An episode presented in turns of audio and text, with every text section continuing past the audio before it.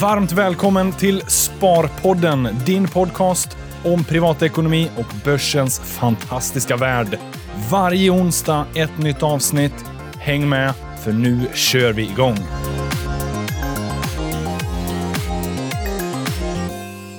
Vi säger hjärtligt välkomna till ett nytt avsnitt Sparpodden, denna gång bostadsspecial med mig och Frida och idag har vi med oss Robert Boye från SBAB. Välkommen! Tack för det. Välkommen! Tackar. Eh, boendeekonomi, en fråga som ligger dig ganska nära hjärtat. Absolut. Du jobbar med bostadsfrågor, eh, chefsekonom på SBAB. Stämmer. Eh, och SBAB är ju en bank för bolån och sparande. Absolut. Och, eh, och lite så här inledningsvis, folk är ju lite nyfikna. Vem är Robert och hur landade du rollen som chefsekonom? Visste du det på mellanstadiet? Boendeekonomi och makrofrågor, det är min, mitt livskall. Ja, men faktum är nog att jag, jag kommer ihåg att jag blev intervjuad av eh, SO-läraren, tror jag, i, om det var åttan eller nian. De frågade, ah, Robert, vad vill du bli när du blir stor? Och då sa jag ganska tydligt redan, jag, jag ska bli civilekonom, sa jag då. Och så frågade hon varför det då? Nej, det, det, vet jag inte. Liksom. Jag hade någon bekant som var civilekonom och tyckte att det där lät ju lite spännande. Liksom. Så att, ja, och faktum var, sen blev det ju så. Då. Ja. Så att, men jag läste faktiskt fyraårig teknisk på gymnasiet först. Jag tog en annan, annan väg till, till ekonomlinjen då på, på, på högskolan. Ah, okay. Så att, men att det skulle bli någon form av ekonomi eh, var, jag, var jag ganska säker på. Däremot skulle jag bli marknadsförare företagsekonom. Men när jag läste första kursen i marknadsföring höll jag på att dö. Och sen blev det nationalekonomi och då, bara, då, då var jag hemma. Jag ska läsa nationalekonomi. Nice. Absolut. Och sen har du jobbat med det här i olika roller genom Ja. karriären. Eh, Jag har ett lite brokigt förflutet, men jag, jag säga, innehållsmässigt har det varit ungefär likadant. Eh, när jag hade doktorerat först i nationalekonomi så hamnade jag på skatteavdelningen på Finansdepartementet, jobbade med skattefrågor, bland annat fastighetsskatten. Så att där ringde det arga medborgare varje dag och gnällde om fastighetsskatten. Det var de här hetaste åren kring fastighetsskatten. Ah. Och när, vad, vad, när pratar vi nu i tiden? 97 till 00 var jag där då. Ja. Och sen blev jag överlockad till Riksbanken där jag var i drygt sju år. Eh, där kan man ju tro att man ska jobba med penningpolitiska frågor, men jag jobbade faktiskt med finanspolitiska frågor på Riksbanken. Det var ganska få personer som höll på med det där. Vad är det för frågor då? Vad, vad intressant. Framför, jag satt med i en arbetsgrupp nere på Europeiska centralbanken som bland annat håller och tittar på hur, hur är läget i de offentliga finanserna då i, i EUs medlemsländer eftersom det är viktigt att det fungerar bra även för penningpolitiken. Så det var en grej vi höll på med där bland annat. Ja, men för, för lyssnarnas förståelse, Riksbankens uppdrag är ju i stort penningpolitiskt. Ja. Alltså skilt från politikerna som är finanspolitiskt.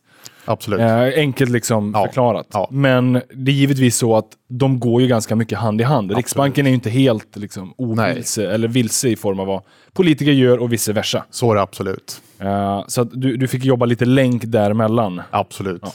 Vad gjorde jag sen då? måste jag tänka lite. jag gick tillbaka till Finansdepartementet och byggde upp en ny enhet där för makroanalys. Ah. Bland annat Anders Borg var finansminister och min enhet hade hand om att hur, göra bedömningar av re- reformutrymmet. Hur mycket pengar hade man att göra av med i statsbudgeten på olika saker. Spännande. Sen hamnade jag en kort sväng på, som chefsekonom på Finansinspektionen. Eh, där jag var alldeles för kort, jag har lite dåligt samvete för det, men jag blev överlockad och efterträda Gunnar Wetterberg som samhällspolitisk chef på Saco. Och det, det lät så himla spännande så jag kunde liksom inte tacka nej till det. Ah. Sen hamnade jag på Riksrevisionen, som ni kanske läste om. eh, där jag också var chef, chefsekonom och chef för effektivitetsrevisionen. Eh, eh, där var jag två år då. Eh, och sen så hörde SBAB av sig och Ja. lockade över mig dit. Har varit på SBAB nu i drygt ett år och trivs jättebra. Härligt. Kul! Ja. Ja, du, det låter eh, som du har, du har ett gediget CV för diskussionen vi ska föra här i podden. Jag Ja, hoppas vi har bjudit hit rätt person. Ja, det har vi Ja, definitivt det får man gjort. säga. Eh, Du, du kommer kunna fylla ut våra kunskapsluckor ganska väl.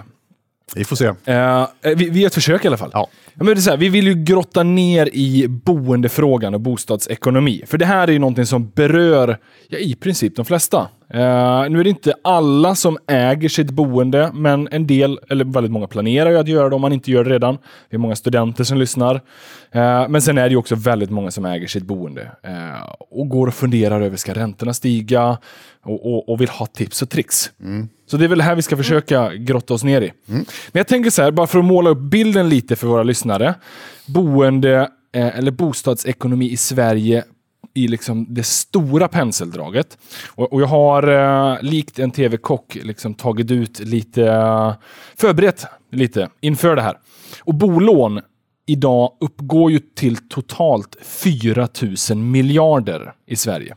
Det är en sån där siffra som man inte kan...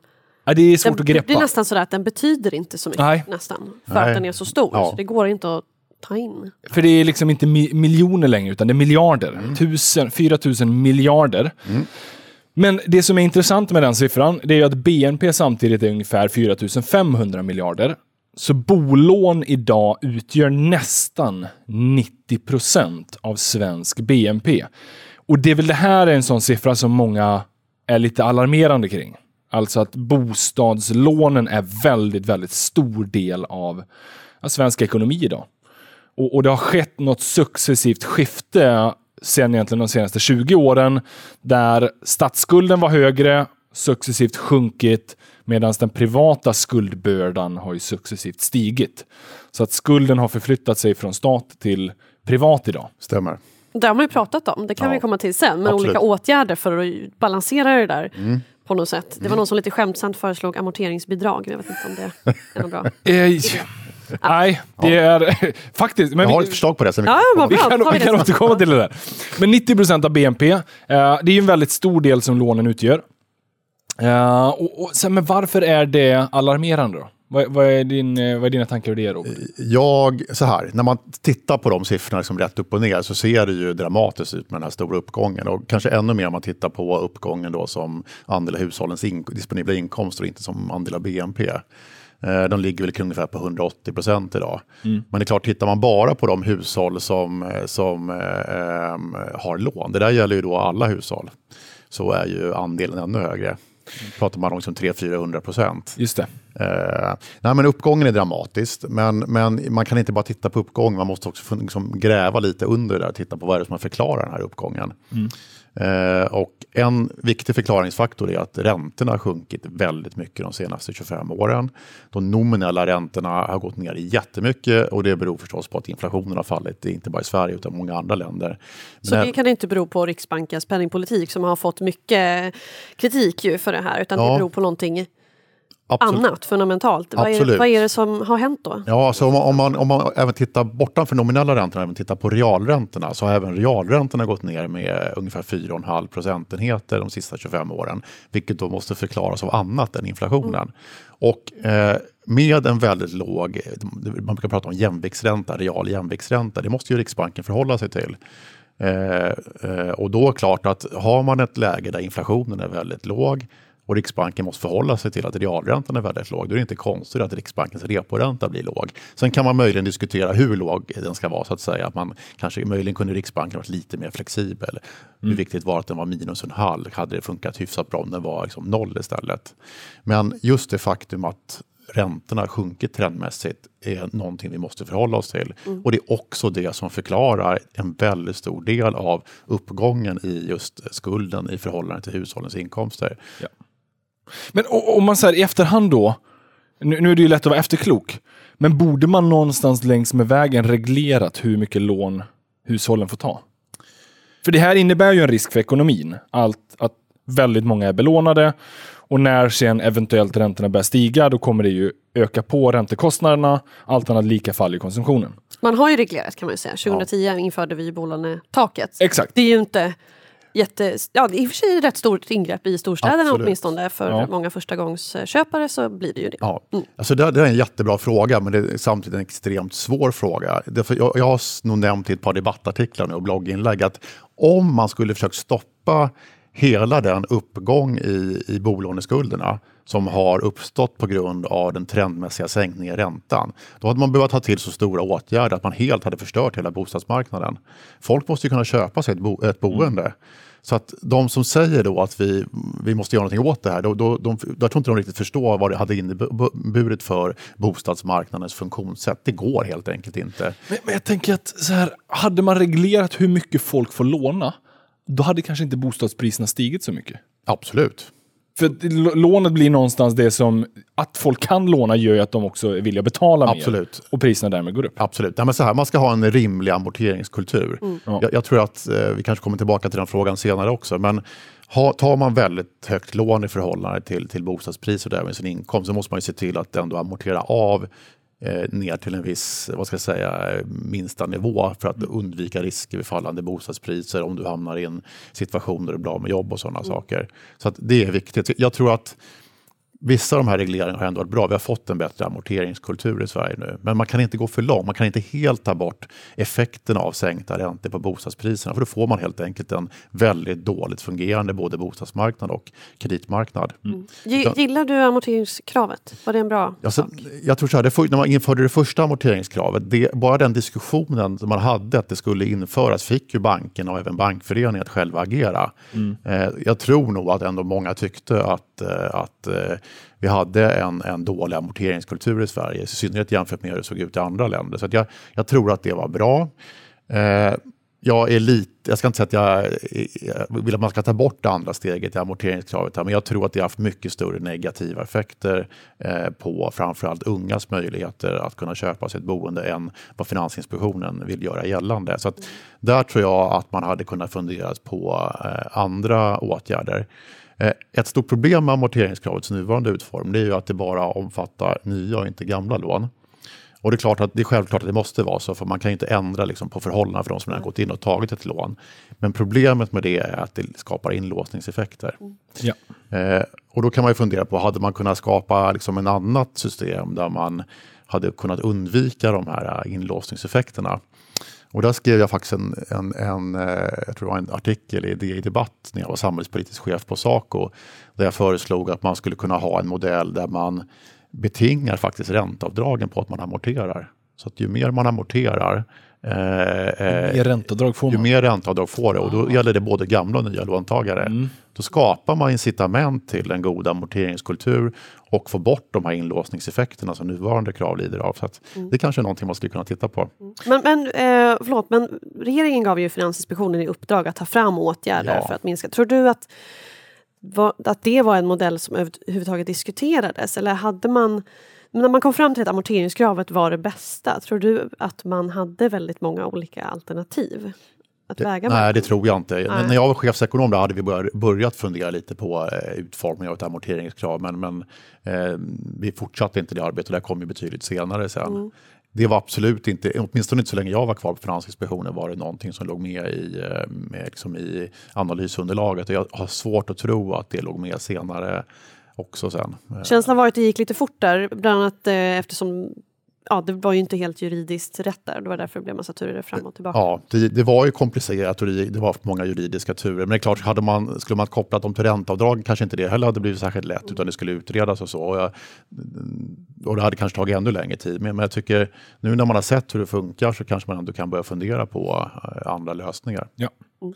Men och hur nära är vi, tror du, fler eh, liksom lagförändringar gällande bostad och bo boendeekonomi. Skuldåtgärder? Ja, skuldåtgärder liksom. Eh, jag tror, som det verkar nu, att man från Finansinspektionens sida inte kommer att införa liksom ytterligare skärpningar i amorteringskravet eller liksom i bolånetak och sånt. Utan det som nu ändå verkar ligga närmast till hands, man tittar på bland annat vad som står i, i januariavtalet, här, här överenskommelsen mellan regeringen och samarbetspartierna, det är ju att man tittar på sådana saker som eh, ränteavdraget framför allt. Då. Eh, ja. och, och det här är ju motivet också, eh, att man vill komma åt hushållens skulder. Och vad tror du ligger i korten då? Är det en eh, successiv nedtrappning, en procentenhet per år eller det till 20 procent? Eller det är lite så olika varianter som har... Ja. Den här successiv nedtrappning har man ju börjat med i Danmark ja. för några år sedan. Och den har väl ändå än så länge spelat ut sig ganska väl? Jag tror det. Så här, ska, ska, man, så här, man kan diskutera eh, argumenten för och emot att, att liksom slopa ränteavdragen eller reducera dem. Och det ska vi göra, för det här ja. är intressant. Ja, men, men, så här, men om man ska ja. eh, trappa ner dem väldigt mycket, då tror jag att det är A och O att man gör det väldigt långsamt för att inte få stora prisfall. Mm. Nu kan man säga att det är bra med stora prisfall för de som ska in på bostadsmarknaden, men det är knappast bra för de som har gått in och har höga lån. Så att jag och det, plus att det skapar annan oro i ekonomin och konsumtionseffekter och sådana saker. Så att A och O är att man eh, trappar ner extremt långsamt. Sen kan man diskutera, om man nu ska trappa av eller göra, göra någonting åt räntan, kan man ju titta på olika lösningar. Om man vill liksom titta på fördelningspolitiska aspekter av sådana här saker. Om du trappar ner, eh, säg, att, säg att du trappar ner ränteavdragen från 30 till 10 procent under en lång period. Det kommer då drabba liksom alla eh, låntagare brett mm. och framförallt kommer det drabba de som verkligen har lite eget kapital att sätta in i sitt boende och, och som måste låna mycket pengar. En variant som, möj, som jag tror möjligen då är mer liksom fördelningspolitiskt träffsäker, det är att man istället sänker eh, taket för med hur mycket ränteutgifter man får avdrag för. Nu har vi ett tak på 100 000 kronor. Upp, upp, till, upp till där får man avdrag med 30, skattereduktion ska jag säga, med 30 procent på ränteutgifterna. Därefter får man skattereduktion motsvarande 20 procent av ränteutgifterna. Så ska kunna sänka det här taket. Eh, och även, Vad är rimligt då? Svårt att säga, man måste nästan räkna lite på det där. Ja. Men, men i, jag, jag, tror att man skulle kunna sänka det hyfsat mycket. Men det är klart, ja. det finns barnfamiljer då i centrala lägen, i, i, kanske Stockholm och andra storstadsregioner som, som det här möjligen kommer då bita lite på också. Mm. Men jag tror ändå att det har en bättre fördelnings eh, eh, vad ska jag säga, politisk profil. Mm. Och i synnerhet när man ligger kvar med så låg fastighetsskatt som, som vi har, alltså den här kommunala fastighetsavgifterna som det heter idag. Då. Eh, man får med väldigt stora lån och med mer normala räntenivåer än vad vi har idag så är värdet av ränteavdragen väldigt, väldigt mycket högre än det man betalar i kommunal fastighetsavgift. Så var det, var det ju inte i början på 90-talet. Man betalar ju lika mycket för en villa i Djursholm som ett litet torp i ja. någonstans i landet. Ja. Ja. Tycker du att eh, om man gör någonting med ränteavdragen bör det kombineras med något annat? Det vill säga om man tar någonting ur, ur folks plånböcker bör man kombinera det där man ger någonting jag tror så här, eh, nu, nu, är inte jag politiker, men det är alltid lättare att göra eh, vad ska jag säga, reformer som inte är så populära om man gör det i paketlösningar där man, precis som du säger, ger tillbaka någonting. Mm. Eh, Men det som pratats om är väl att man vill eventuellt sänka eh, lönskatten absolut. och öka jobbskatteavdragen. Ja, och det tror jag. Det tror jag att, att gör man en sån paketlösning så, så vore det bra. Ja. Eh, det skapar incitament till att få folk att liksom arbeta mer, jobba övertid, utbilda sig. Och, och jag tänker också om det kan lindra eventuella negativa effekter på bostadsmarknad och konsumtion om man gör, har en sån. Ja, det gör det delvis. Vad säger du om eh, eh, flytt skatt. Alltså vi, vi, du nämnde ju de här inlåsningarna som amorteringskravet har skapat. Ja. Kan man tänka sig någon förändring eh, där, på den, på den sidan? Ja, det där har jag skrivit lite bloggar och sånt om också. Det, där tycker jag definitivt att det finns lite att göra. Och, men här är en svår fråga därför att Många som vill öka rörligheten på bostadsmarknaden, de vill, eh, de har sagt, ta bort hela reavinstskatten. Men det är ju väldigt... Och införa en, vanlig, en fastighetsskatt? Ja, en, ja Eller bara att slopa den? Slopa den. Och några har sagt att, alltså ekonomer brukar ju säga att man ska göra det, att men då höja fastighetsskatten ordentligt. Men det ja. brukar inte flyga politiskt. Liksom, skatten ska vara legitim också. Ja. Och det, det, var inte den gamla fastighetsskatten. Men jag tror definitivt man ska kunna höja eh, fastighetsbeskattningen. Men hur som helst, eh, om man tar bort hela reavinstskatten, nu har jag inte siffran i huvudet här, men så skulle, det, skulle man tappa väldigt mycket skatteintäkter. Och i någon mening kan man ju säga att eh, eh, det är ändå en gratisvinst man har fått. Och i valet mellan att sänka skatten på arbete och sänka skatten på gratisvinster från kapitalvinster i bostäder tycker jag själv att valet borde vara ganska enkelt. Det är bättre att sänka skatten på arbete. Hade vi obegränsat med resurser kunde man ju tänka sig att ta bort hela reavinstskatten. Däremot tycker jag då att med, med, med, det sagt så kan man ändå fundera på hur man skulle kunna eh, liksom, göra det mer förmånligt och öka rörligheten. Så att det man diskuterat nu inom ramen för januariavtalet är att man ska ta bort eh, räntebeläggningen på uppskoven. Mm. mm. Idag är det ju så att med den här låga räntan man i princip kan tjäna på att ta ett banklån och lösa uppskovet. Men det tror jag ändå är ett, ett steg i rätt riktning. Det skulle inte... Men hur mycket ger det? Nej, men lite grann. Men alltså det, det skulle inte ge lika ja. mycket som att helt slopa reavinstskatten, det är klart. Nej, men, men det är ju också... Det, slopa reavinstskatten, det kommer ju ingen införa. Det kommer inte in. Men framför allt, nu har man ju ja. då... Eh, förut hade man ju tak på med hur mycket man fick skjuta upp. Ja. Och det, det taket försvinner nu, eller det taket kommer tillbaka eh, 2020. Ja, för det var fyra år tillfälligt. Ja, som det, mm. så det måste ju också vara andra eh, rimliga åtgärder, att man ser till att få göra fullständiga uppskov obehindrat då för all framtid. Det i kombination med här att man tar bort räntebeläggning gör ju ändå någonting tror jag. Ja. Man ändrade också hur man får beräkna uppskovet om man flyttar till något billigare. Just det, och där, eh, exakt. Tror du, min känsla är att inte jättemånga känner till den Nej. regeln och inte jättemånga utnyttjar den. Ja. Har du någon bild av det där? Ingen, ingen, statistik på det, men jag tror att det är som du säger. Och frågan är om man inte skulle göra det ännu mer förmånligt. Många pratar om att många äldre och pensionärer bor kvar i sina dyra stora villor mm. och släpper inte dem eh, och, flytt, och, och, och, flyttar till något liksom mindre. Eh, så det tror jag också vore, vore liksom en välgärning när det gäller det. Att man gör det ännu mer gynnsamt. Mm. Men eh, jag bara vill, eh, låt oss filosofera lite, om vi tar ett steg tillbaka. För man vill ju öka rörligheten för att det vore mer sunt för liksom, ekonomin. Och en fastighetsskatt då, bara liksom, lägg på en procent per år på fastighetsvärdet. Eller vad, vad, eh, vad var fastighetsskatten tidigare? Jag kommer inte ens ihåg det. Alltså den, den sänktes ju i flera omgångar. Ett, ett har man ju uppe på, alltså när man, när man gjorde 91 års skattereform då hette det att skattesatsen borde vara runt 2 av, av taxeringsvärdet. Ja. Sen var den 1,7 och så sänkte man till 1,5 och så var den nere på 1% av taxeringsvärdet ett tag innan man då eh, tog bort den och ersatte den med en kommunal fastighetsavgift. Ja. Men nog skulle man kunna höja den kommunala fastighetsavgiften och kanske även differentiera den lite så att den inte är i, i princip samma överallt. Alltså höja taket? Då. Ja, absolut. Ja. Exakt. Men om man skulle införa en fastighetsskatt igen, eh, hur var rörligheten på sig 90-talet? Skulle, för det, det påtvingar ju en viss rörlighet. I och med att de som sitter med sina stora villor och, och är liksom ensamma, kom, det kommer vara svårt att betala 1% på taxeringsvärdet Ja. i årlig skatt. Ja, jag vet inte hur stor rörligheten var på 90-talet, men, men definitivt så höjer man den löpande be- beskattningen och sänker skatten på vid försäljning så borde det ha rätt stora effekter på rörligheten som du säger. Det är inte, som sagt, moraliskt. Det var ju därför man tog bort den, för att den var inte moraliskt helt försvarsbar. Men om nu rörlighet är så extremt viktigt, då är det en väg att gå. Ja. Varför går man inte det då? Nej, men jag tror... Rörlighet är inte så viktigt, antar jag. Nej, men som jag sa när jag, liksom, när jag presenterade mig själv, här, när jag jobbade då med fastighetsskatten då, i, i, liksom, i tre år på skatteavdelningen. Så det var allvarligt talat så att det ringde flera personer varje dag och liksom var ursinnig på fastighetsskatten. Och jag tror att ett skäl till det var att, att man, liksom, man, man betalar skatt på en icke-monetär inkomst. Ja. Så ta, man kan liksom inte ta bort tre tegelstenar, sälja och sen betala skatten med... Och, det, och det är därför många nationalekonomer gillar den också. För Ja, den finns ju där, den är inte precis. flyktig, man Ja. kan inte... Ja. Ja. Men den är inte så populär eh, bland eh, potentiella väljare. Nej, utan vi ekonomer kan tycka att det här är en teoretiskt sett jättebra skatt och det är det. Eh, precis som du säger, det är en orörlig skattebas och sådär. Men, men den ska också vara legitim för att flyga politiskt. Ja. Jag tror att den går att höja lite grann, men jag tror inte att det just nu åtminstone är realistiskt att återgå till de nivåer som man hade på, efter 91 års skattereform. Och som du säger, det verkar inte vara det som ligger nu i korten i januariavtalet. Nej, det är enklare att göra någonting åt ränteavdragen. För där, där behöver man liksom inte ta då pengar av en, ic- eller skatt av en icke-monetär inkomst. Utan här reducerar man en subvention istället. Ja, men för jag tänker, sen investeringssparkontot infördes för en 5-6 år sedan. Det är ju i, det är lite samma tanke. Du betalar en liten skatt varje år oavsett hur värdet går på tillgångarna. Eh, så den är ju inte helt liksom, främmande för folk idag.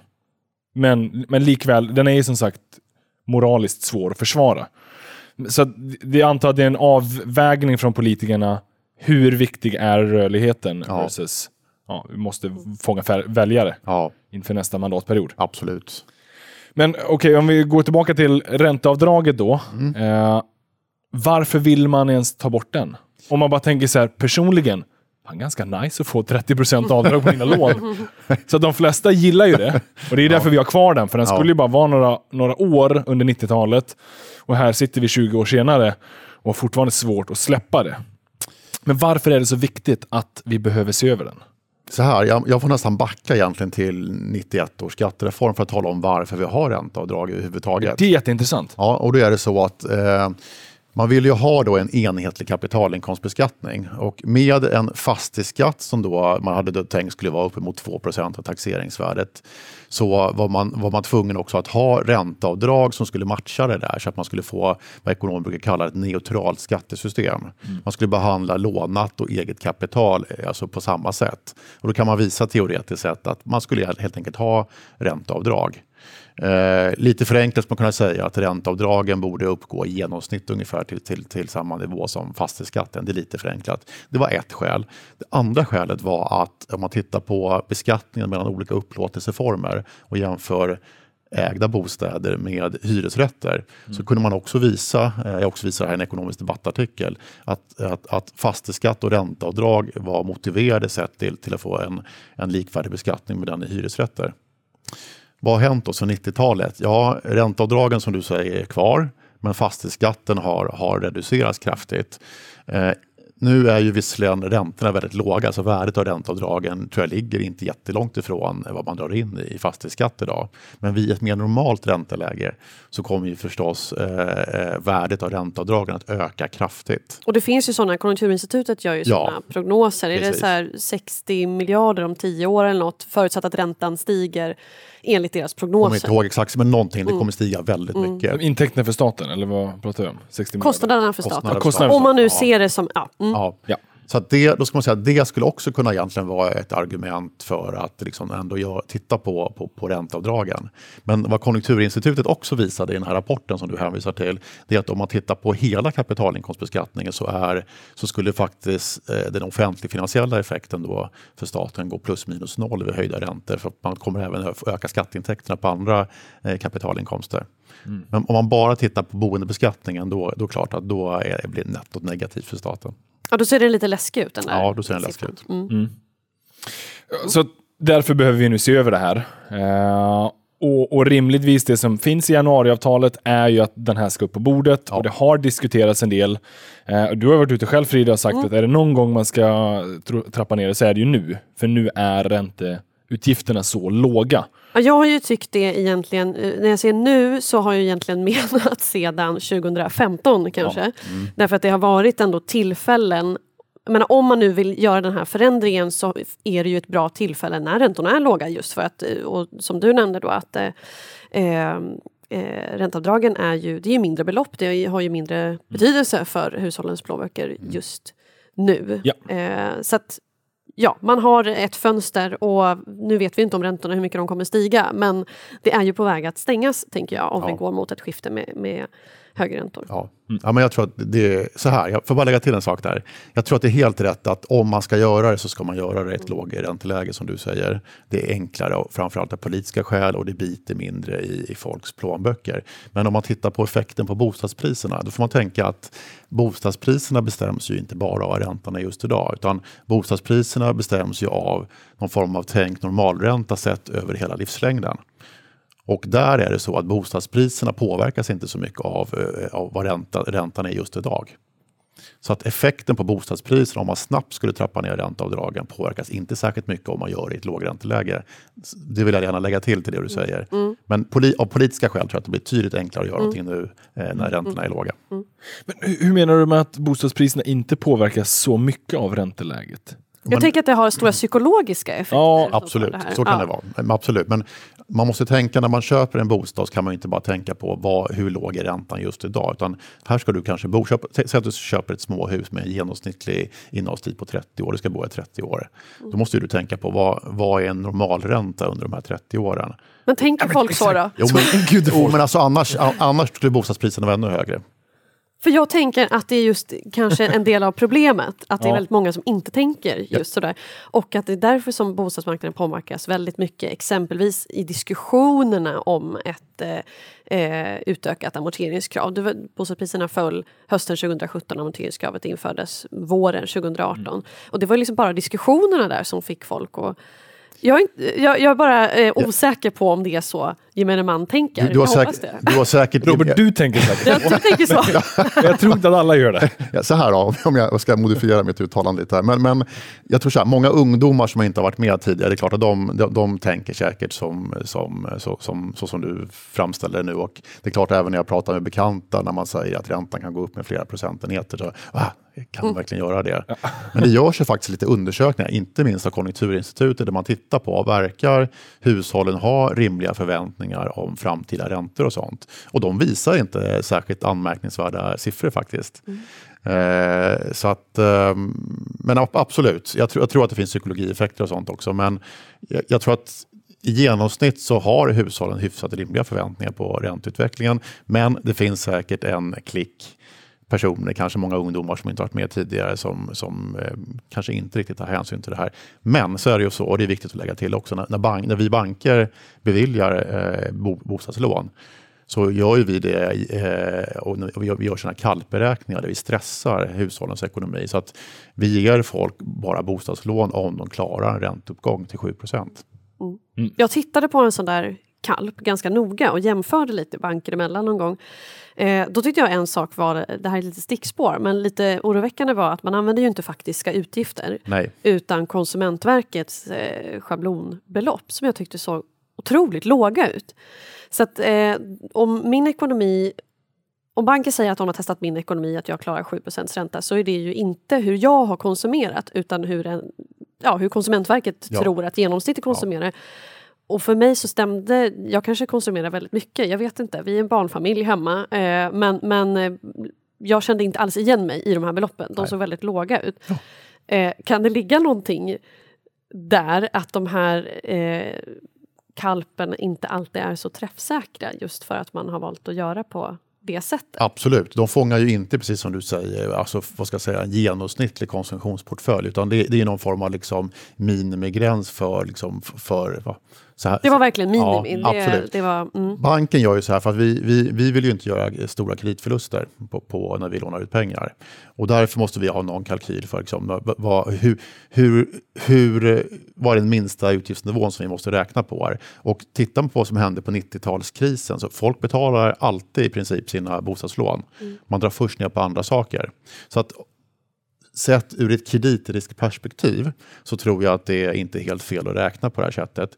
Sett till effekterna på hur mycket folk drar ner på sin, tvingas dra ner på sin konsumtion vid, vid, vid en försämrat ekonomiskt läge, ja då eh, hade det varit bättre att räkna på någonting annat. Så att jag tror man får skilja lite på den riskbedömning som vi gör när, när Som vi, är bankens som, uppgift. Mm. som är bankens uppgift och hur skulle effekterna bli på makroekonomin när folk drar ner på konsumtionen. Det, där skulle man kanske då utgå från andra siffror som du säger. Och jag som konsument då när jag får det här beskedet, ja men din ekonomi klarar 8% ränta utan problem, då kanske man ska ha det i bakhuvudet. Ja, och dessutom är det så att nu många eh, producenter nu tycker att bankerna använder för höga kalkylräntor när räntorna är så låga och vi räknar ända upp till 7% Men där kan man ju säga då att eh, vi kanske kompenserar just det du säger, att man har lite vä- dåligt tilltagna vad ska säga, konsumtionsutgifter med att lägga på lite på räntan. Mm. Det är nog klokt. Jo, för alla lyssnare och eh, även eh, själv behöver ju alltid hela tiden rannsaka ens egen ekonomi. Eh, och jag tänkte, det som också är ganska slående idag är ju den här räntekvoten, alltså hur mycket av ränteutgifter som försvinner av hushållens disponibla inkomst. Ja. Den är ju extremt låg. 2,5 procent av hushållens disponibla inkomster försvinner i ränteutgifter. Det är ju en naturlig konsekvens av låga räntor. På 90-talet så låg den där upp mot 10-12 procent. Och därför jag reflekterar lite över det här uttrycket att det sista man alltid betalar är sin bostad. För så har det alltid varit historiskt. Men bostaden har också varit väldigt mer påtaglig historisk än vad den är idag. Nu har vi ju som tur var kompenserat med ett påtvingat amortering. Så att det försvinner ändå ganska mycket pengar varje månad till ens bostad. Sen är det inte så mycket räntor idag, utan mer är ju amortering för alla, åtminstone nya bolånetagare. Men, men den här räntekvoten eh, har, den, den är ganska oroväckande. Rent också ur ett så här samhällsperspektiv. Att det är väldigt lite som försvinner till ränteutgifter. Men vad händer sen när räntan stiger? Ja. Då kommer ju det dra ner på konsumtionen ganska mycket. För den där kommer ju allt annat lika att börja stiga. Det kommer definitivt att, att börja stiga förr eller senare. Ja, Eh, och det kommer förmodligen slå lite på, på hushållens konsumtion, övriga konsumtion så att säga. ja. Eh, Lasse Svensson, alltså före detta eh, vice riksbankschefen, eh, professor i nationalekonomi, har tittat lite på det här också. Eh, och tittat på vad forskningen säger här. I de länder där, där man hade en väldigt stor eh, prisfall och också hade en stor nedgång i, i den i, i privata konsumtionen. Där hade man i rätt många fall använt bostaden som eh, eh, alltså belånat den för konsumtionsändamål. Eh, det har man gjort även i Sverige, men vi kan inte se att man har gjort det alls i samma utsträckning som man gjort i flera av de här andra länderna som fick problem. Eh, det kan ju ändå hända att man, att man drar ner sin konsumtion när bostadspriserna faller, man sitter med lån. Men just den där eh, att man använder liksom vä- övervärdet i bostaden som någon form av kreditkanal, den är inte alls lika påtaglig i Sverige som i många andra länder. Så då återigen kanske det är mer en psykologisk effekt, man känner Ja, sig lite jag. fattigare. Ja, det tror jag. eh, Helt enkelt. det är en balansräkningseffekt så att säga. N- När och på vilka länder hade man gjort den här undersökningen? Det här måste varit 90-talet eller? Jag tror, jag, måste, jag kommer inte ihåg alla länder här, men det är med titta på Dan- Danmark tror jag, Holland och lite andra länder. Ah, Okej, ja. Ja, men du Robert, jag tänkte så här, vi, avslutningsvis, vi vill skicka med våra lyssnare så mycket tips och tricks. Uh, så att vi, vi kör lite rapid fire. Ja. Uh, rörlig bunden ränta är en sån som diskuteras mycket. Ja. Va, vad är din uh, ställning där? Okej, lite snabbt då.